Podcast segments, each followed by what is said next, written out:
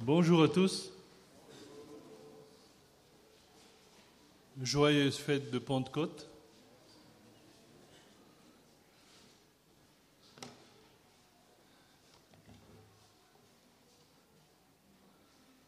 Donc aujourd'hui on est le on est euh, à la Pentecôte.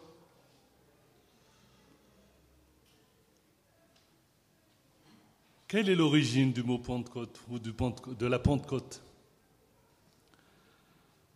Le mot Pentecôte vient du grec euh, pentecosté, qui veut dire cinquantième, car la Pentecôte est célébrée 50 jours après la Pâque, c'est-à-dire sept semaines. Cette année, la Pâque, on l'a célébrée le 17 avril. Et cette semaine après, cette fois 749 plus 1, le lendemain, c'est la Pentecôte. Voilà. Alors, toujours pour notre culture, la Pentecôte existe dans deux religions, le christianisme et le judaïsme. Chez nous, les chrétiens, c'est l'arrivée du Saint-Esprit chez les disciples. Olive l'a déjà cité tout à l'heure. Et pour les juifs, avant, avant, dans l'Ancien Testament, la Pentecôte était une fête qui euh, euh, s'appelait aussi fête des moissons ou fête des prémices à cause des offrandes qu'on apportait à l'autel ce jour-là. Et ces offrandes étaient des prémices de la moisson. Mais aujourd'hui, les rabbins ont changé et c'est devenu une fête où l'on célèbre l'arrivée de- du Torah ou de la loi au mont Sinaï. Et donc on célèbre le, Pentecôte, la Pentecôte des deux religions à la même date. Et cette année, c'est aujourd'hui le 5 juin. Alors pour revenir à nous euh, chrétiens, à la Pentecôte, on commémore le jour où 120 disciples de Jésus, dont les a- douze apôtres, ont reçu l'Esprit Saint qui incarne l'Esprit de Dieu. La Pentecôte marque donc la naissance et la fondation de l'Église.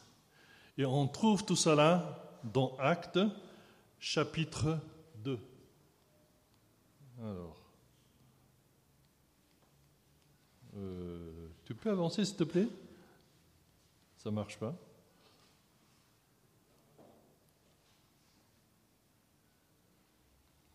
Actes chapitre 2, versets 1 à 4. Je vais lire au nom de Jésus. Le jour de la Pentecôte, ils étaient tous ensemble dans le même lieu. Tout à coup, il vint du ciel un bruit comme celui d'un vent impétueux, et il remplit toute la maison où ils étaient assis. Des langues semblables à des langues de feu leur apparurent, séparées les unes des autres, et se posèrent sur chacun d'eux. Et ils furent tous remplis du Saint-Esprit et se mirent à parler en d'autres langues, selon que l'Esprit leur donne de s'exprimer. Donc voilà, le Saint-Esprit est arrivé sur terre et a rempli les disciples. De 120 personnes, ils sont devenus en nombre de 3000 personnes le même jour. D'où la naissance de l'Assemblée des croyants, c'est-à-dire, comme je viens de le dire, l'Église. Évidemment, naturellement, on va parler aujourd'hui du Saint-Esprit. Qui est-il? Qui est le Saint-Esprit? Comment on entre en relation avec lui? Mais surtout, qu'est-ce qu'il nous apporte dans notre vie Quel est son rôle? Qui est le Saint-Esprit? La réponse est déjà dans ma question tout à l'heure. D'abord et avant tout, le Saint-Esprit, c'est une personne. Et on le voit ça dans, dans deux versets, dont ce que vous voyez là-bas, c'est Éphésiens chapitre 4, 4, verset 30. Il est dit, N'attristez pas le Saint-Esprit. Donc, quand on n'attriste pas quelqu'un, cette personne, euh, quand on n'attriste pas, ça veut dire que cette personne a des sentiments. Ensuite, dans Acte, hop, chapitre 15, verset 28, dans la version français courant, en effet, le Saint-Esprit et nous-mêmes avons décidé de nous imposer aucun fardeau en dehors des devoirs suivants qui sont indispensables. Donc le Saint-Esprit ici, il a de l'intelligence, il a de, de, la volonté. Alors rien que ces trois caractéristiques, sentiment, intelligence et volonté, suffisent pour dire que c'est une personne. C'est une personne. C'est important que nous le sachions et que nous nous en souvenions. Ainsi, en tant que personne, évidemment, on peut lui parler. On peut l'écouter. Et on doit l'écouter, n'est-ce pas? Et on peut aussi le décevoir. On peut lui être agréable, etc., etc. Comme on le sait tous, le Saint-Esprit fait partie de la Trinité. Dieu le Père, Dieu le Fils, Dieu le Saint-Esprit. Ils sont un. Et il est Dieu comme le Père et le Fils. Ce n'est pas une influence comme pensent d'autres, ni une intelligence supérieure ou un esprit euh, hautement élevé. Et ce n'est pas non plus, le Saint-Esprit n'est pas non plus une bonne conscience, comme pensent beaucoup. Mais, et c'est aussi une puissance. On peut voir cela dans Actes on, le verra tout à l'heure. Et pas que ça. Et c'est ce qu'on va voir tout à l'heure. Mais avant tout, nous allons voir comment nous entrons en relation avec lui. Comment recevoir le Saint-Esprit ou comment le Saint-Esprit entre en nous? On va lire dans Éphésiens chapitre 1, verset 13. Éphésiens chapitre 1, verset 13, vous le voyez là-bas. En lui aussi, après avoir entendu la parole de la vérité, l'évangile de votre salut, en lui, vous avez cru et vous avez été scellés du Saint-Esprit qui avait été promis. Dans Galates, chapitre 4, verset 6, il est écrit, Et parce que vous êtes fils, Dieu a envoyé dans votre cœur l'esprit de son Fils qui crie Abba, Père. Rien que selon ces deux versets, mais il y en a d'autres, hein. concrètement quand quelqu'un, après avoir entendu l'Évangile, il a cru, donc il se repent de ses péchés, il accepte Jésus comme son sauveur et son Seigneur personnel, Dieu envoie le Saint-Esprit en nous. J'aime bien les surligner. Donc, euh, voyez les, les, surlignés ou surbrillance. Il y a des mots-clés que j'ai mis là pour souligner ce que je viens de dire. En français courant, il est dit Dieu a mis sa marque personnelle sur vous, sur moi aussi. Et dans la version Semeur, il a marqué, il est dit, il a marqué de son sceau alors demandez aux juristes, euh, Madère n'étant pas là, mais euh, on peut lui demander, peut-être d'autres aussi le savent. Mais tout ce qui est scellé ou sceau, c'est aussi authentique, attesté et même officiel. Donc ça vient officiellement de notre Père. Dans un langage à la mode, et je sais que c'est un peu réducteur, hein, en ce moment il y a un langage euh, quand euh, il y a un mot où on dit souvent, on va dire que Dieu a mis son ADN, le mot ADN en nous, c'est-à-dire ce qui le caractérise particulièrement ou son gène. Je sais que c'est un peu réducteur, mais c'est une façon de comprendre le Saint-Esprit. Alors l'Esprit de Dieu va demeurer dans notre corps Et la Bible dit que nous sommes devenus le temple du Saint-Esprit. Amen. Remarquez que l'Esprit ne fait pas un aller-retour, mais il reste dans le cœur de l'enfant de Dieu d'une manière éternelle. On va lire un verset, mais pour vous illustrer ce que je viens de dire. Vous allez faire les courses. Le Saint-Esprit vous suit. Vous allez dans un enterrement. Le Saint-Esprit est là, en vous, dans notre corps. Vous allez à l'église. Le Saint-Esprit est là. Vous allez au travail. Le Saint-Esprit est là dans votre corps. C'est ce que dit la parole de Dieu. C'est pas parce que vous allez dans un endroit qui n'est pas très très euh, saint, on va dire, que le Saint-Esprit reste à la maison? Non, la parole de Dieu est claire. Il est dans notre corps, dans notre corps. On va lire dans Jean chapitre 14, versets 16 et 17 pour confirmer tout cela. Et moi, donc Jean 14, 16, 17, et moi je prierai le Père, et il vous donnera un autre consolateur, afin qu'il demeure éternellement avec vous. L'Esprit de vérité, que le monde ne peut recevoir, parce qu'il ne le voit point et ne le connaît point, mais vous, vous le connaissez car il demeure avec vous et il sera en vous. Avec vous et en vous.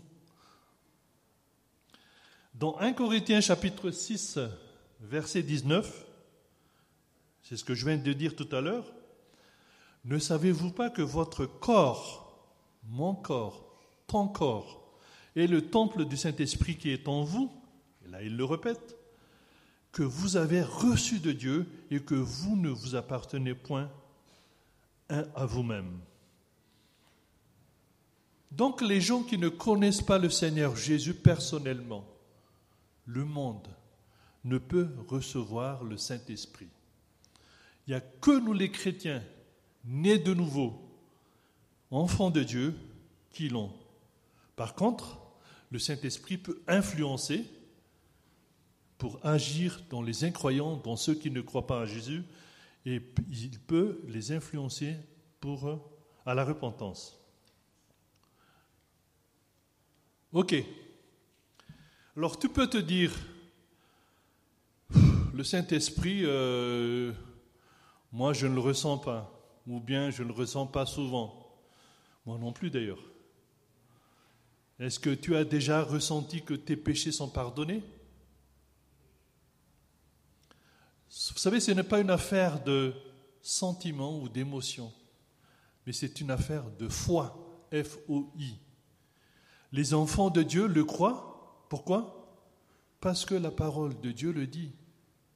Nous croyons au Saint-Esprit en nous parce que d'abord Dieu le dit. Ce n'est pas parce que nous le ressentons, mais il se peut évidemment que le Saint-Esprit provoque en nous des émotions et des sentiments. Et c'est là-dessus que s'appuie la foi, non pas sur des émotions passagères comme je viens de dire, mais même si on reconnaît que le Saint-Esprit peut susciter en nous des émotions, donc je me répète un petit peu. Et pour résumer, le Saint-Esprit, c'est Dieu lui-même. Et on l'oublie souvent. Il est présent dans notre corps quand nous acceptons Jésus. Et la présence de, Dieu dans votre corps dans votre vie est donc un fait. C'est un fait. Puisque c'est Dieu l'a dit, qu'il a dit, c'est clair et c'est sans ambiguïté. Alors, est-ce que nous avons toujours, en avons-nous toujours conscience de ce fait que le Saint-Esprit est en nous? Est-ce que nous l'avons pas des fois oublié? Ou peut-être que toi, tu n'as jamais accepté Jésus comme ton Sauveur et ton Seigneur personnel. De ce fait, la parole de Dieu est claire, tu n'as pas encore le Saint-Esprit en toi. Une fois que le Saint-Esprit est en nous et que nous sommes enfants de Dieu, Il produit en nous une nouvelle façon de vivre, n'est-ce pas? Nous sommes conduits par l'Esprit et nous avons une mentalité et une vie différente. Le Saint-Esprit doit transformer notre vie. Si nous ne sommes pas transformés, s'il n'y a pas de, changement dans notre vie, posons-nous des questions.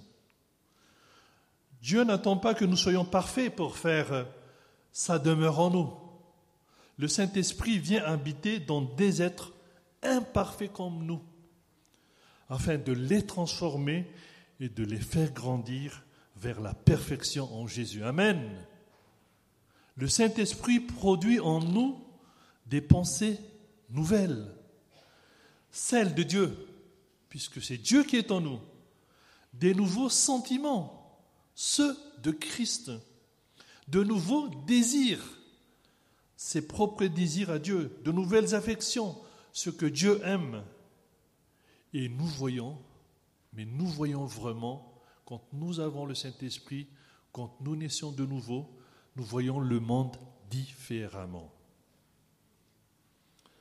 Nous avons également des sentiments nouveaux à l'égard des autres.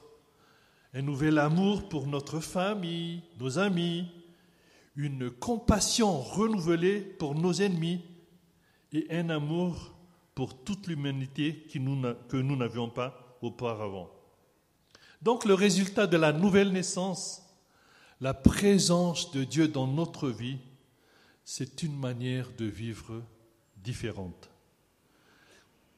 Et la parole de Dieu dit que nous sommes une nouvelle créature. On voit ça dans 2 Corinthiens chapitre 5 verset 17, un verset que nous connaissons tous. Si quelqu'un est en Christ, il est une nouvelle créature. Les choses anciennes sont passées. Voici toutes choses sont devenues nouvelles. C'est ce que je viens de dire tout à l'heure. Quand nous avons le Saint-Esprit, nous voyons les choses différemment. Mais pensez-vous, pensez un moment à ces paroles que je vais dire là. Notre corps, mon corps, corrompu par le péché, défiguré, estropié, dénaturé, Dieu le Saint-Esprit l'a choisi pour y habiter. C'est presque inouï. Hein? Mais c'est aussi là la grâce. Ton corps imparfait, c'est là que qu'habite le Saint-Esprit. Et alors on pourrait se demander comment ce Dieu, qui ne peut pas supporter le péché, qui vraiment euh, a du mal à qui ne supporte pas le péché, évidemment, mais comment ce Dieu-là, il pourrait habiter en moi, ou plutôt cohabiter avec le péché qui est dans ma chair. Et c'est vrai qu'on peut se demander ces choses-là. Le Saint-Esprit est en moi, pourtant, je pêche encore. Qui ne pêche plus? On pêche encore, puisqu'il y a encore notre chair. Comment est-ce que c'est possible? Ou est-ce que c'est normal? Si le Saint-Esprit est en moi, je ne devrais plus pécher, non Et on va lire dans Galates chapitre 5 verset 17 une explication. Car la chair a des désirs contraires à ceux de l'esprit. Et l'esprit en a des contraires à ceux de la chair. Ils sont opposés entre eux afin que vous ne fassiez point ce que vous voudriez. Alors une petite explication. Avant que nous ayons rencontré Jésus, avant notre nouvelle naissance, la Bible dit que nous n'avions qu'une seule nature, celle qui est pécheresse, notre chair, on l'appelle aussi la vieille nature. Avant. Mais après notre nouvelle naissance, après notre conversion, il y a deux natures différentes en nous, dans notre corps. La vieille, qui sert toujours la loi du péché, dès qu'on lui permet d'agir, la chair pêche, et la nouvelle qui s'efforce toujours de faire la volonté de Dieu. Et donc, vous avez compris, comme on voit là, il y a une lutte nous, n'est-ce pas? N'avez-vous jamais vécu cette lutte en vous? J'ai envie de faire ceci, ah, je ne dois pas faire ça, etc. Il y a une lutte en nous. Et qui a gagné? La vieille nature ou la nouvelle nature? Qui gagne? Ben ça dépend. Il y a une image que l'on sert souvent par rapport à cette lutte. Ce sont deux chiens, même race, même taille, même âge, le premier noir et le second blanc. Ça ne veut pas dire que le noir est mauvais et le blanc est bon, mais juste pour distinguer. Hein. Et on se demande quand les chiens vont s'affronter, qui gagne la bataille? Ben, c'est celui qui est plus fort. Mais qui est le plus fort? Ben, C'est celui à qui on a nourri le plus. C'est celui qui a, à qui on a nourri le plus, c'est évident, c'est logique, on va dire. Et n'oublions pas que ces deux natures, la vieille et la nouvelle, réclament journellement la satisfaction de leurs besoins respectifs. Ils ont besoin de manger.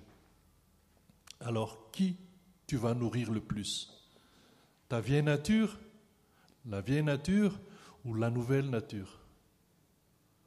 À travers ce que nous faisons, à travers, ce que nous lisons, à travers ce que nous voyons, à travers ce que nous pensons, on peut nourrir les deux. Dans la réalité de tous les jours, devant cette lutte entre la vieille nature et la nouvelle nature, que faire? Que faire quand il y a une lutte? La solution est dans le verset avant, juste. Euh, alors, attendez. Le verset 16 de Galates. Quand il y a une lutte, la parole de Dieu dit, marchez par l'Esprit et vous n'accomplirez pas la convoitise de la chair. Marchez par l'Esprit. Marcher par l'Esprit, c'est d'abord l'écouter.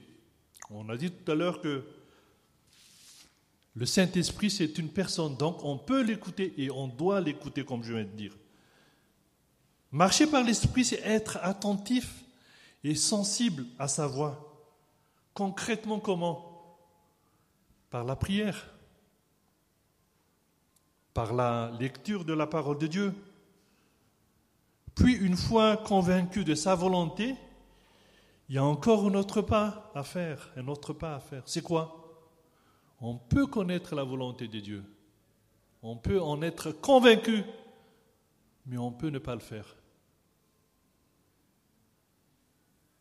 Donc, marcher par l'esprit, c'est de connaître, convaincu, mais aussi obéir. Obéir et se soumettre. Attention, il n'est pas dit que vous n'aurez plus de désirs. Les désirs de la chair peuvent y être, mais nous décidons, nous décidons, à l'aide du Saint-Esprit, de ne plus les satisfaire. C'est donc une décision de notre part. C'est aussi un choix, car on le sait tous, on, peut ne pas obéir malgré le fait de connaître la parole de Dieu. Ainsi, avoir le Saint-Esprit est une bénédiction, mais c'est aussi donc, n'est-ce pas, une responsabilité une responsabilité puisque toute décision et choix nous revient. L'obéissance peut se faire en pensée. L'obéissance peut se faire en parole. Combien de fois nos paroles blessent les gens ou débitent, notre bouche débite des choses. Hein? Et bien sûr en acte. Prenons l'exemple des pensées concrètement. Marcher dans par l'esprit, c'est comment? Par les pensées. Quelle est la volonté de Dieu pour nos pensées? Qu'est-ce qui est écrit pour diriger nos pensées? Que dit la parole? Parce que comme je viens de dire, tout est dans la parole de Dieu. Ouvrons la Bible et lisons donc Philippiens chapitre 4, verset 8. Qu'est-ce que la parole de Dieu dit de nos pensées? Au reste, frères, tout ce qui est vrai, tout ce qui est honorable, tout ce qui est juste, tout ce qui est pur, tout ce qui est aimable, tout ce qui mérite l'approbation, ce qui est vertueux et digne de louange, soit l'objet de vos pensées. Je ne sais pas il y a combien de, tout ce qui est là, mais on a pas mal. Rien que pour euh, suivre un tout ce qui est, c'est pas toujours évident dans nos pensées, n'est-ce pas? Pas toujours évident. Alors, au vu de cette parole de Dieu, si on veut marcher par l'Esprit, efforçons-nous d'y obéir afin de ne pas pécher par les pensées. Je parle de pensées. Et demandons au Saint-Esprit de nous rappeler ces paroles. Rappelle-moi de ces paroles. Et combien de fois on oublie Donc, le Saint-Esprit peut nous convaincre. Et il peut nous rappeler aussi. Et quoi d'autre? Et c'est ce qu'on va voir. Quel est le rôle du Saint-Esprit dans notre vie? On va voir dans, Jean chapitre 14, verset 26. On va voir juste euh, un verset là, mais il y en a d'autres. Hein. Mais le consolateur, l'Esprit Saint que le Père enverra en mon nom, vous enseignera toutes choses et vous rappellera tout ce que je vous ai dit. J'ai déjà mis en surbrillance les mots-clés. Rien que dans ce verset, on trouve trois rôles. Il console, il enseigne, le Saint-Esprit enseigne, et le Saint-Esprit, on l'a vu tout à l'heure, il peut nous rappeler. Il console, le consolateur. En grec, le mot consolateur vient du mot parakletos, celui qui vient à vos côtés, à côté. Vous fortifiez, vous encouragez et vous conseillez. Ça, c'est le rôle du consolateur. Pensez-y, quand vous êtes découragé, désorienté et sans force, vous disposez d'un secouriste sage, le Saint-Esprit, le consolateur. Il est charitable, compétent, qui viendra vous soutenir et vous apporter de ce qui vous manque. Alors, au lieu de me battre tout seul, au lieu de vous battre tout seul, apprenez à compter sur le Saint-Esprit. Ayez confiance en lui et demandez-lui de faire en vous son œuvre de consolateur. Il console, mais il enseigne aussi. N'est-ce pas? Il nous guide. Quand on lit la Bible, il nous éclaire. Il nous fait comprendre surtout et nous fait discerner. Et ensuite, il rappelle. Il nous remet en mémoire les choses de Dieu, la parole de Dieu. Il nous fait ressortir ces paroles et il nous réveille même. Réveille-toi. Puis, il nous révèle aussi la volonté de Dieu, nous fait découvrir et nous dévoile des choses spirituelles. Et on trouve tout cela dans, un, dans, le, dans, la, dans la Bible, dans 1 Corinthiens chapitre 2 verset 10 qui dit Dieu nous les a révélés par l'Esprit, car l'Esprit sonde tout, même les profondeurs de Dieu. Olive a déjà cité plusieurs, versets que je, je viens de lire, hein, et ça se voit que c'est l'Esprit aussi qui nous unit. Alors, il y a d'autres rôles. Il n'y a pas que ces trois ou ces quatre-là. Il y en a plein, plein, plein, plein. Et là, la liste que je, vous, vais vous, euh, vous le voyez déjà, que je vais vous dire, elle n'est pas exhaustive. Hein. Le Saint-Esprit nous fortifie, on voit ça dans Éphésiens 3.16. Il nous réconforte, acte. Il prie pour nous et nous aide dans la prière. Ça, c'est dans Romains 8, 26, 27. Le Saint-Esprit nous transforme, je l'ai dit au début. 2 Corinthiens 3, chapitre 18. Il nous renouvelle. Tite 3, 5. Il nous convainc. Jean 16, 8. Il nous rend libres. 2 Corinthiens 3, 17. Et il nous parle. C'est une personne. Apocalypse 2, 7. Et puis il nous donne aussi l'aptitude et la capacité de dire non au péché. Il nous donne l'aptitude et la capacité de dire non au péché et de ne pas céder à la tentation. Puis il produit du fruit en nous. Dans Galates, chapitre 5, versets 22 à 23, que nous connaissons tous, qui est dit, Galates 5, 22, 23, mais le fruit de l'esprit, c'est l'amour, la joie, la paix, la patience, la beauté, la bienveillance, la foi, la douceur, maîtrise de soi. Et ici, l'un des caractéristiques les plus importants, c'est que l'amour de Dieu est répandu dans nos cœurs par le Saint-Esprit qui nous a été donné dans Romains chapitre 5, verset 5. L'amour. Et c'est ce qui nous distingue nous, chrétiens, nous devrions être caractérisés par cet amour. Entre nous d'abord, comme dit la parole de Dieu, c'est le nouveau commandement, mais nous devrions aussi aimer, aimer les autres. La parole de Dieu même dit aimez vos ennemis. Waouh, tout ça, tout ça. Rien que ça, comme disent les jeunes, tout ça, ce sont les caractéristiques et le rôle du Saint-Esprit. Donc on peut dire que c'est une grâce d'avoir le Saint-Esprit. C'est un privilège incroyable.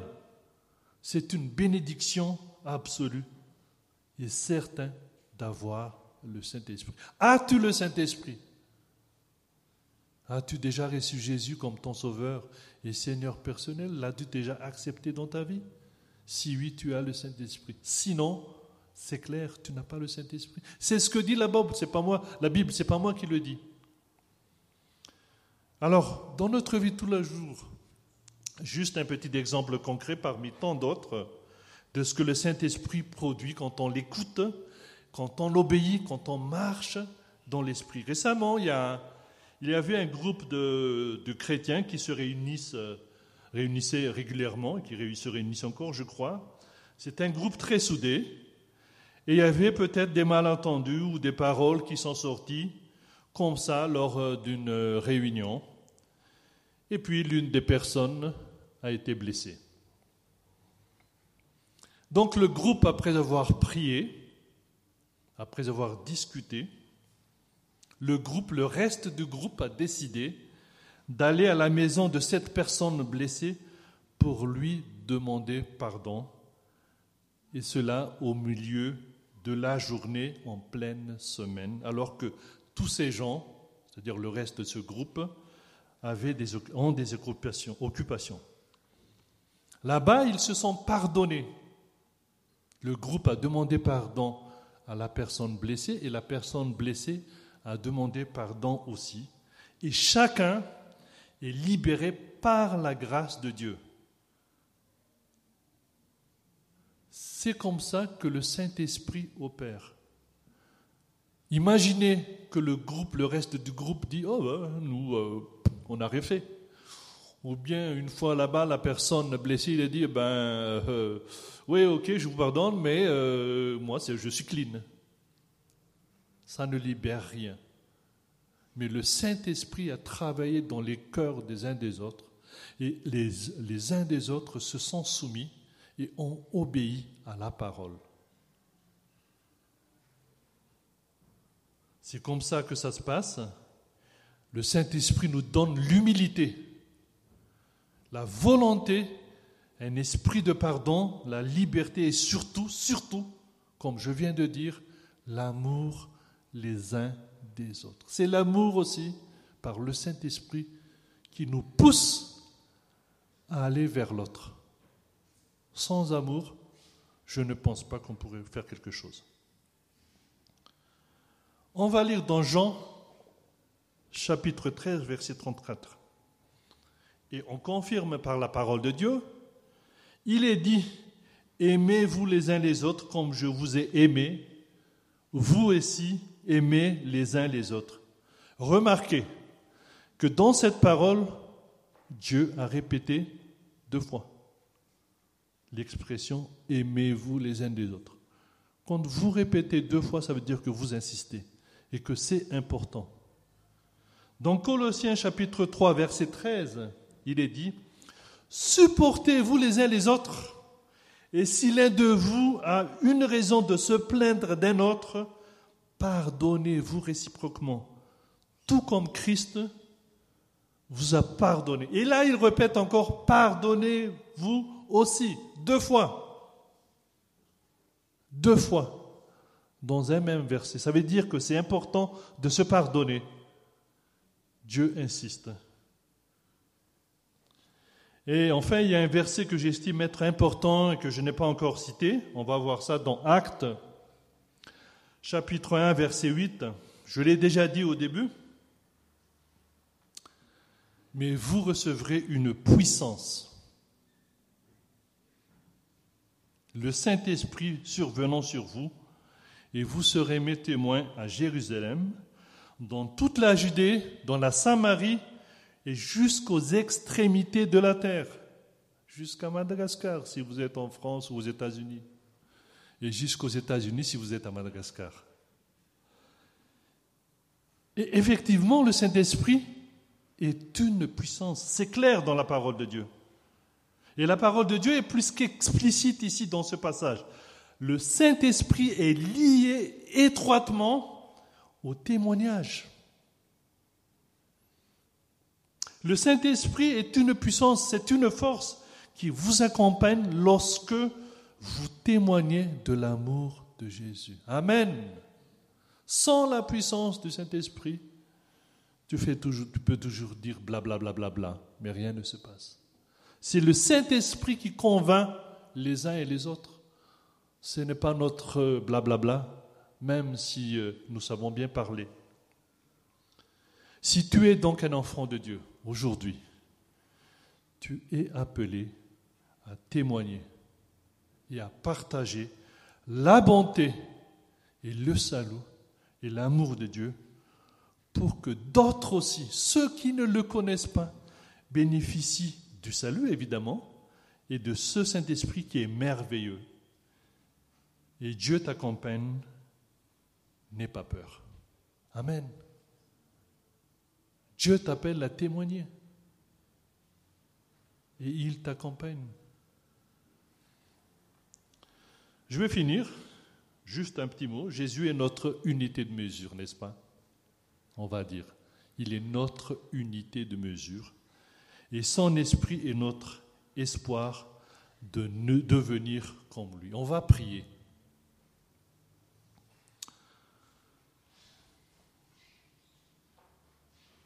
Seigneur Jésus, nous te sommes reconnaissants, Seigneur, ce matin, parce que tu nous aimes, tels que nous sommes, nous qui sommes imparfaits. Tu nous aimes et tu viens habiter en nous, Seigneur, et merci de ce privilège, de cette grâce que tu nous donnes. Merci de ton Saint-Esprit qui nous fortifie, qui nous accompagne, qui nous conseil, qui nous enseigne et qui est toujours là. Il y en a d'autres, il y a d'autres caractéristiques que je viens de dire tout à l'heure, mais nous te sommes reconnaissants, Seigneur. Et notre prière, Seigneur, c'est que dans notre vie de tous les jours, que ton Saint-Esprit soit épanoui, que nous euh, laissions ton Saint-Esprit nous conduire, que nous marchions par l'Esprit, que nous soyons affectés par ta parole. Merci de ta parole. Merci de ta présence dans nos vies, dans notre vie, dans notre Église. Et pour ceux qui ne te connaissent pas encore, Jésus, nous te prions que tu te révèles en eux, que ton cet esprit les convainc que tu es le seul, unique Dieu, Sauveur, Seigneur. Et merci Seigneur de nous accompagner lorsque nous allons témoigner, parler de toi autour de nous, dans les campagnes, dans nos familles. Accompagne-nous par ton esprit. Et puis, merci Seigneur, parce que tu veux vraiment nous utiliser tels que nous sommes. Merci Jésus. En ton nom. Amen.